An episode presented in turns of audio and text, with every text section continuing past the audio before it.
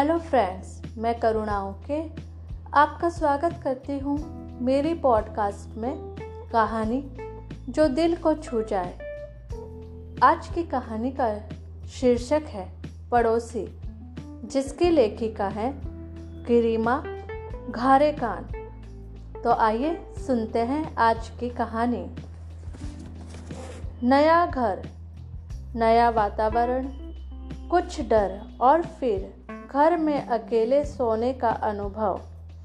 इन सबने मिलकर रन्ना की नींद को अपनी गिरफ्त में ले लिया था।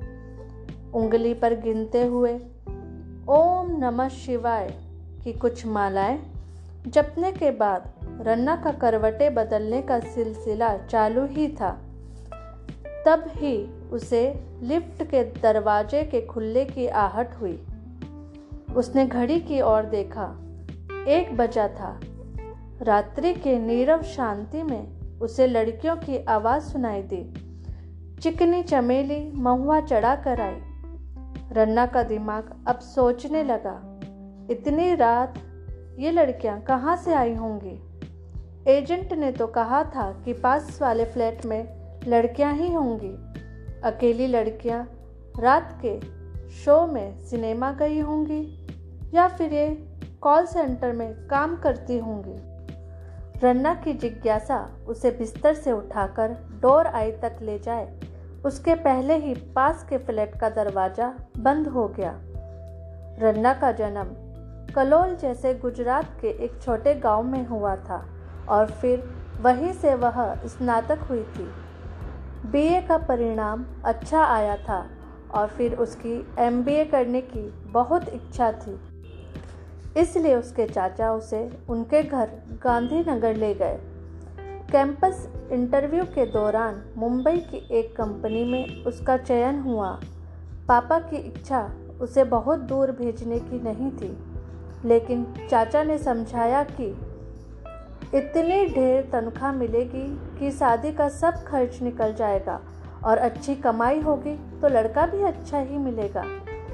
अंत में पापा सहमत हो गए। रन्ना के कॉलेज में से अन्य दो और लड़कियों को भी मुंबई में नौकरी मिली थी।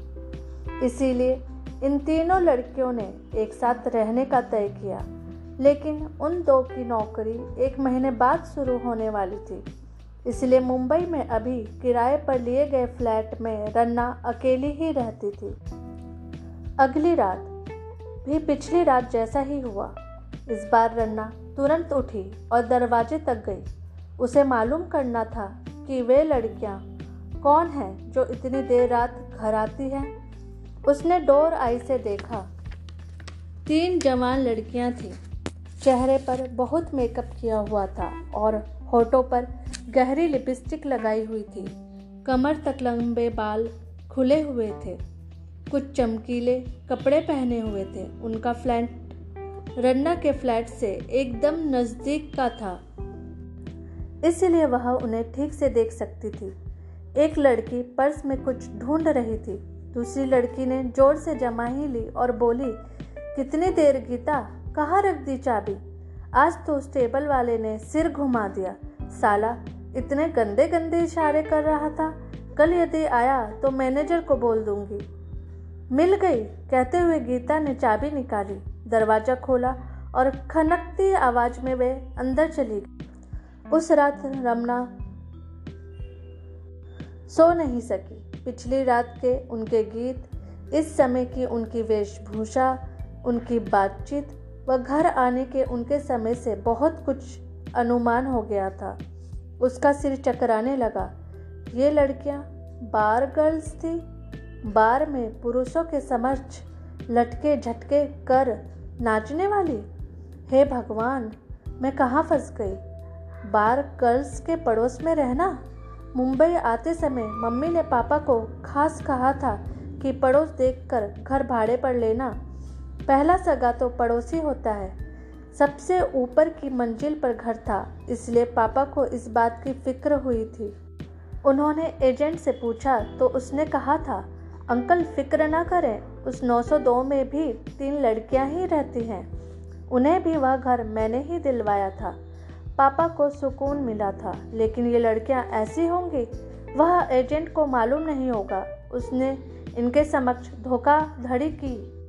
रन्ना ने निश्चय किया कि वह दूसरे दिन उस एजेंट को फ़ोन करेगी, जिसने उसे घर दिलाया था और फिर जल्दी से जल्दी घर बदल लेगी।